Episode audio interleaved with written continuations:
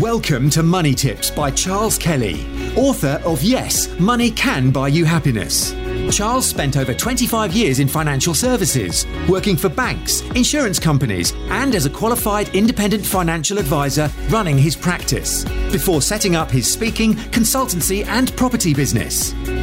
Money Tips will help you save, make, and accumulate more money. Whether you are a business owner, entrepreneur, employee, or still searching for your vocation. Hello and welcome again to Money Tips. This is Charles Kelly bringing you money tips to help you save, earn, invest, accumulate, and enjoy more money.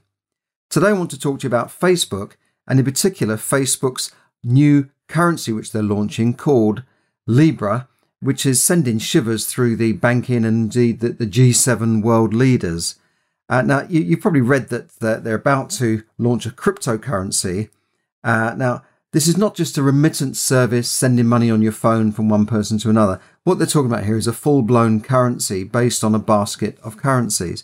And this is why uh, central bankers are, and, and G7 leaders are getting so worried about, about it in terms of the compliance and regulation.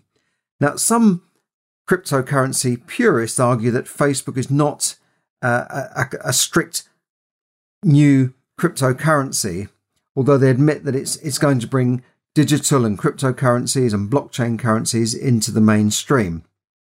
Now, this is backed by, it's not just Facebook on the right, it's backed by a consortium of 28 major groups, including people, groups like Uber, Spotify, Visa, MasterCard. So this has really been you know, thought out quite, uh, planned very well and thought through very thoroughly. Um, and Although it's been criticised and said, well, how are they going to do this and how are they going to do that? And, you know, what about the, the money laundering aspects of it? I, I think the, the, the people at Facebook have thought this through very, very carefully. Now, I'm not a, a crypto expert and I'm not a, a fan of so called currencies like Bitcoin, which, you know, I, I don't really understand. I mean, Bitcoin uh, has been up and down. It's now uh, trading at uh, just over $9,000 per coin. So I, I don't know how you sort of use a currency which costs $9,000 per coin. Um, uh, it hasn't, um, it's been a bit flat since the announcements. Other cryptocurrencies were unmoved and slightly down on the news. But other than that, I think they're looking at Facebook as bringing cryptocurrencies more into the mainstream and mainstream usage. Uh, some people have criticised it. Obviously, uh, a, a, lot, a lot of people are involved in, in cryptocurrencies already, and and companies like MoneyGram have, have criticised it because they, they say, well, you know, what about the, the, the, money laundering aspects of it? How is it going to be controlled? Who's going to regulate it? Uh, and there's a lot here we don't know. Now, I, have read through a report in, in the Financial Times, and I suggest you, you have a look at that because it's quite a, a, a comprehensive report. And, you know, it, there's still a lot of unanswered questions like how does somebody, uh, you know, pay into this if they, they, they you know, they want to pay in cash. Well, uh, one answer it could be that they'll have a, a, series of outlets, like a sort of Western Union type outlets or agents around the world that will accept cash and then pay that on to the uh, the crypto or the Libra wallet or whatever it will be called. Now, there, there are differences here from just just sending money. As I said, Th- this currency will have the the capabilities of transmitting, you know, billions of transactions um, and, and, this will be done over several, several currencies. So how they're going to do that, I don't know. They're talking about, you know, bringing down the cost of uh, transacting and sending money, which will be welcome to, you know, the millions of overseas workers, like from the Philippines, for instance, that work in, you know, the Middle East and the UK, Europe, and everywhere, and they send money back home to their country. Uh, the same thing would apply to Indian workers, African workers, and they're sending money back to their country, and it can be quite expensive you know, Western Union transaction could cost, you know, ten pounds for for a couple of hundred pounds that you're sending. So th- this will be welcome if this can be brought down. And uh, you know, Mark Zuckerberg has said that they're aiming this at the the 1.7 billion people around the world that haven't got a bank account, and they'll be able to use their phones. Well, uh, great, you know, if that, if that works for them, that that's good. Um, but again, if they've been paid in cash in their own country, then they'll need to find a mechanism to convert that cash on onto a sort of a, a smartphone crypto wallet. But I'm sure they've thought these things through, and not not everything here has been re- released at the moment. Um, but you know, obviously, the, the, the, G7 and central bankers are are concerned at how this will be will be uh, regulated. It differs from the, the, the current blockchain currencies uh, in that they have a different mechanism of, of, reconciling the money. However, what could it do for you then? Um, well, I, I, think one one aspect of it could be that it will bring down the cost of uh, providing uh, cashless transactions for small traders, online trading. It, it, could have benefits there. I mean, even now, you know, I, I go out to some shops and they won't take a card. They won't take a debit card even. Or if they take a debit card, that you've got to spend fifty pounds before they'll take it. Or well, maybe I'm exaggerating a bit here, but there's definitely a couple of Chinese restaurants near me. One doesn't take it, the cards at all, and the other one you have to spend ten or fifteen pounds before they take the card. Otherwise, they charge you fifty p.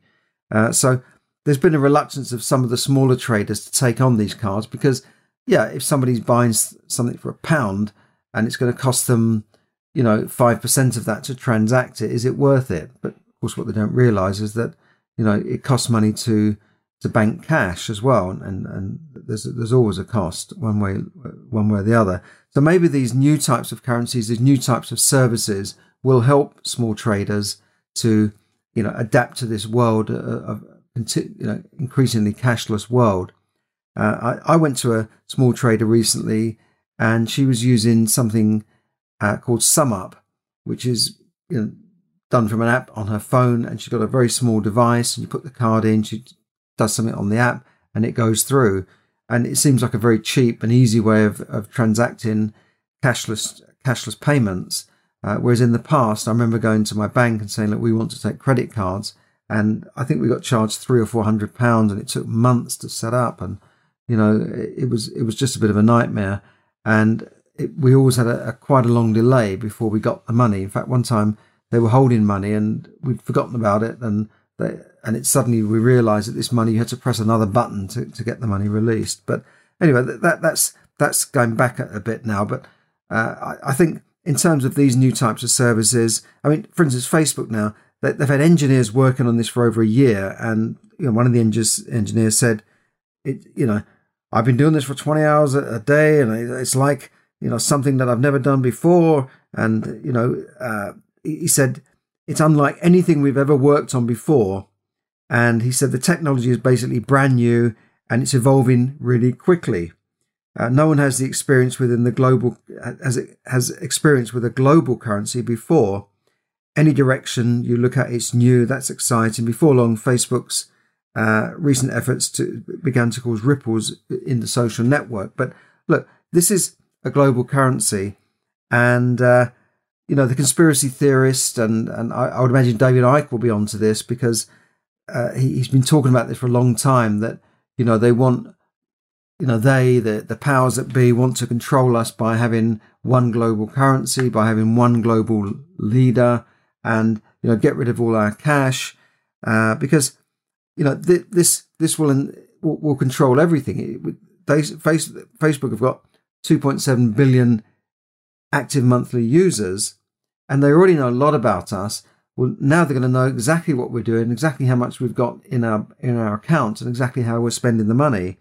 So, you know, the conspiracy theorists may worry about this this move towards a a single global currency, um, and you know, I, I, think there there is a concern there. Um, you know, I'm not a conspiracy theorist, but there is a concern there that you know about moving to this global currency controlled by Mark Zuckerberg. In fact, the Financial Times had a, a coin with Mark Zuckerberg's side uh, profile on the coin. You know, the Zuckerberg coin. Uh, but no doubt, on on the, the good side of things, on the, on the other hand, it will shake up some of the, the the existing banks and you know the likes of Western Union as I said, which which do charge quite a lot to, to send money. So that that that is one one other positive effect. So look out for that. It's called Libra, and uh, you, you'll find it coming at a store near you, no doubt. Uh, so uh, so so what else has been happening in in the the money news? Well, quite a lot actually. Um, there's many of you may have used something a, a bank called what, what they commonly call a challenger bank. Have you heard of a challenger bank? These are banks where uh, they're they're not one of the high street major high street banks that you'll know it, you know that you'll see every day and that you'll deal with. They're not your Halifax and the Santanders and and uh, banks like that that you would normally go to get a mortgage from. Now, the, the, these are smaller banks that are less well known, and they're, they're, they're causing a, a, bit of a ripple in the banking market, although there's still a small percentage of the mortgage market. But I've found them very useful because where you, you know, can't necessarily get a mortgage from one of the mainstream banks, say a buy to let, for instance, the challenger bank will come in and say, yes, we'll do that. We can do that. We're asking less questions. We'll get it through faster. You know, we don't want the history of the world and, and everything you, you've ever done. And I, I think these challenger banks have been very good. However, they now the, the banking sector, the, the FSA, are looking into them. Uh, maybe they're doing too well, and, and they're saying that perhaps they're they're lending a bit too much, and uh, perhaps that these challenger banks should be reined in a bit.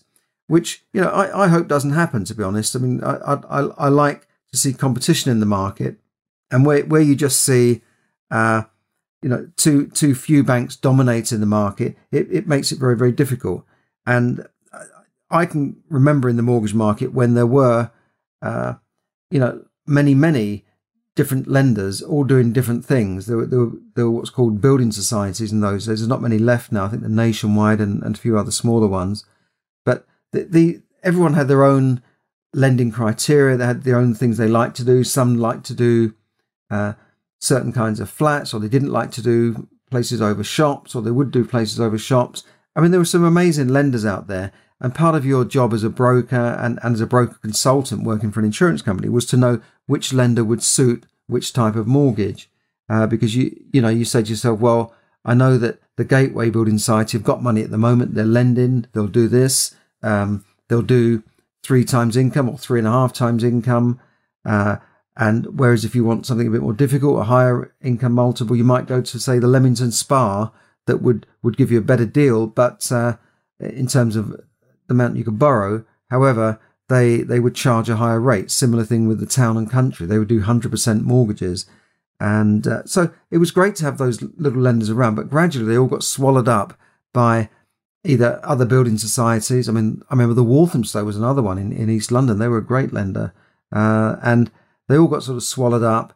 And then, you know, some of them merged and the Halifax is now part of the Lloyds banking group. So they all disappeared. And in those, it was sad really, because in those days you go to a manager and that manager, he or she could make a decision on, on this mortgage. So, um, you, you could say, look, I've got this mortgage and the manager might say, well, it doesn't quite fit, but, you know, I like the look of it. Yeah, we'll do that and you know they, they, would still take up the references and that sort of thing but you could talk to them now you, that's all gone isn't it? You, you can't really talk to anybody. You can talk to an underwriter in theory but it's not the same as going to see your manager taking him out for a drink down the pub and getting a mortgage agreed or, or two. And another thing in those days it was it was a little bit more difficult to get money out of money wasn't as free flowing in those days. And it changed really when uh, the, the banks were allowed to sort of do mortgages based on not just the money they had on deposit, but the, on, on borrowed money. So they borrowed money to lend it out again. And that sort of freed up the mortgage market, but obviously led to, to further problems down the line and the banking crisis and, and, and all the rest of it. So that's something to look out for. In the meantime, I, I, I would definitely sort of use these these challenger banks uh, because because they're great. And in, in the time when money has tightened up a bit and the Bank of England have been trying to tighten up lending on on uh, especially on buy to let, it's useful to have these these challenger banks uh, in in in the fray because that they can really help out when needed. They might charge a little bit more in interest rate, but but I think they're great. Another bit of financial news is the regulator is to pro- probe unfair leases. Now, the UK Competition Watchdog launched an investigation to find out if consumers have been missold leases. They wouldn't say missold leases. Have you ever heard of that term? uh, or forced to agree unfair terms when buying new homes. Now, we heard about this uh, back in 2017 when a big scandal blew up when it emerged that leases on some properties contained what could only be described as onerous provisions. Uh, th- these included um, high charges, charges going up on a more rapid scale, high ground rents, service charges, and that sort of thing, and and perhaps not as long as they'd like to be, uh, as as people would like them to be. So, uh, an organisation called the Leasehold Knowledge Partnership, which is a campaign group, estimated that about hundred thousand homeowners uh, could be locked into pretty poor lease contracts. So that's something that they're, they're looking into, and I think with leases, any leaseholds, obviously these this relates to uh, new properties, but it could also relate to new leases where uh, a landlord or a freeholder has extended a lease. Often they'll throw in a few wobblies and throw in a few uh, extra clauses that are, are, not so good. I mean, a lease used to be, um, you know, X amount of years, and uh, th- there was a ground rent of 25, 50 pounds a year. You know, now these ground rents are coming out two, three hundred pounds a year and going up every 10 years. Uh, so you know, some of these leases are very unfair. And, and I think you've got to watch that on, on all leases, old leases, but especially those new leases and the leases that, that the landlord is extending. So if, if you're buying a property with a, a short lease and you have to extend it, watch out for that. Or you're buying a property where they've, they've recently refurbished a building and are issuing new leases. Personally, I don't like leases. Um, you, you always feel like you're beholden to somebody else and you're not really in control. Uh, but sometimes, obviously, you have to buy uh, a, lease. You, you have to, if you want a flat, you, you know, you, you're buying a lease. But it's always best to get a share of the freehold and really be in control of of who is doing the, re- the repairs and the management of the property because that that is something that can cause a lot of problems for leaseholders. I did a podcast on this, uh, and I, I, got into problems with a, a, a, dodgy freeholder, and we ended up going to court, and it was, it, you know, ended up as a big trial, you know, um, from a small dispute. But uh, just just watch out for that. Another bit of news is that I've been talking about this pensions time bomb in previous uh, podcasts and, and some of my blogs, and now it's it's confirmed. The World Economic Forum have issued warnings on pensions shortfalls. Now this this relates also to people in the UK, and they're saying that retired people in the UK will, on average, listen to this, outlive their savings by more than 10 years. Outlive their savings. In other words, their savings will run out, but they'll, they'll still live on for another 10 years. Um, well, that's enough to make you want to top yourself, isn't it? But th- this is, this is, on a serious note, this is a problem. So people have got savings that might last them, say, to, to 70, but if, if they're going to live to 80, what are they going to do in, in that time? Other six countries analysed uh, were Japan, Canada, um, you know, women in, in Japan, for instance, were expected to outlive their savings by 20 years. So these, these shortfalls have got to be looked at. Um, and, and this, this comes at a time when more and more people are putting less money into pension schemes and companies are not backing up their employees with good final salary pension schemes. So just, you know, I'm definitely going to come back to that. Um, so, I, sorry, I think it is important that people look at their, their what they're going to do for retirement because it, uh, it's going to be a problem, especially for, for people perhaps in their 40s and 50s that will not be able to afford to retire. At least if you're 25 or 30, you've got time to, to do something about it. But it said here that the average uh, 25 year old in the UK had the third lowest exposure to what's called return seeking assets in their pension fund at 70%, meaning that 70% of the assets in their pension fund were in equities and this type of investment where you know you, have got to rely on the growth of the stock market to give you a decent pension. So I've talked about this before, haven't I? Where you know if that if that pension fund or that stock market investment drops near to your retirement, then you are you know really going to be in trouble. So that's other couple of other bits of financial news. Self assessments. One more thing here. Self assessments. One third of people on self assessments pay too little tax. Well, self assessment. What, what, would you expect, HMRC? But I don't think this is necessarily just because of fraud, but, but, but people are perhaps not declaring all that they should be declaring, or you know, um, you know, not putting everything down, not not declaring it correctly. So you know, apparently more than 10 million people fill in a, a self assessment tax return each year. Uh, not all of them do it themselves. I don't do it myself. And these include self employed individuals, uh, self-employed and individuals earning more than £100,000 would have to fill in one of those tax returns. So be careful on your self-assessment um, because the revenue can come back, they can go back years, they can pull out all your records or get you to pull out all your records. It's, it's a major hassle with with any type of investigation. And you know, if you're found to be in the wrong, you know, they'll fine you, they'll charge interest, and it, it's it's it's just a nightmare. You just don't want to get into that. I personally use a professional to, to, to do my tax return. Yeah, I could put it all down myself, but I like to get them to do it uh, because I, I, know it's right then. And often they've pulled me up and said, "No, you you you're not. You don't claim this way. You can't claim that.